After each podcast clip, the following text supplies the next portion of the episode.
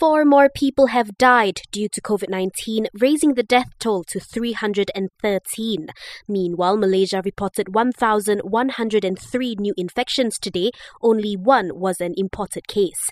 KL reported the highest tally with 392 cases, followed by 288 in Sabah and Selangor with 151.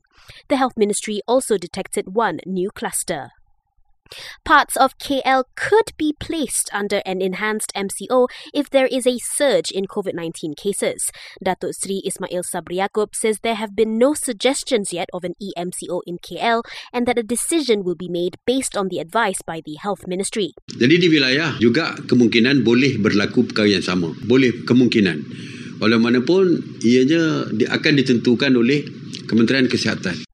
Meanwhile, the defense minister says an EMCO is set to be enforced in Klang Selangor involving a workers' dormitory which will take effect midnight tonight. He adds an EMCO is also in effect starting today at the Telipok settlement and Kampung Numbak in Kota Kinabalu, Sabah.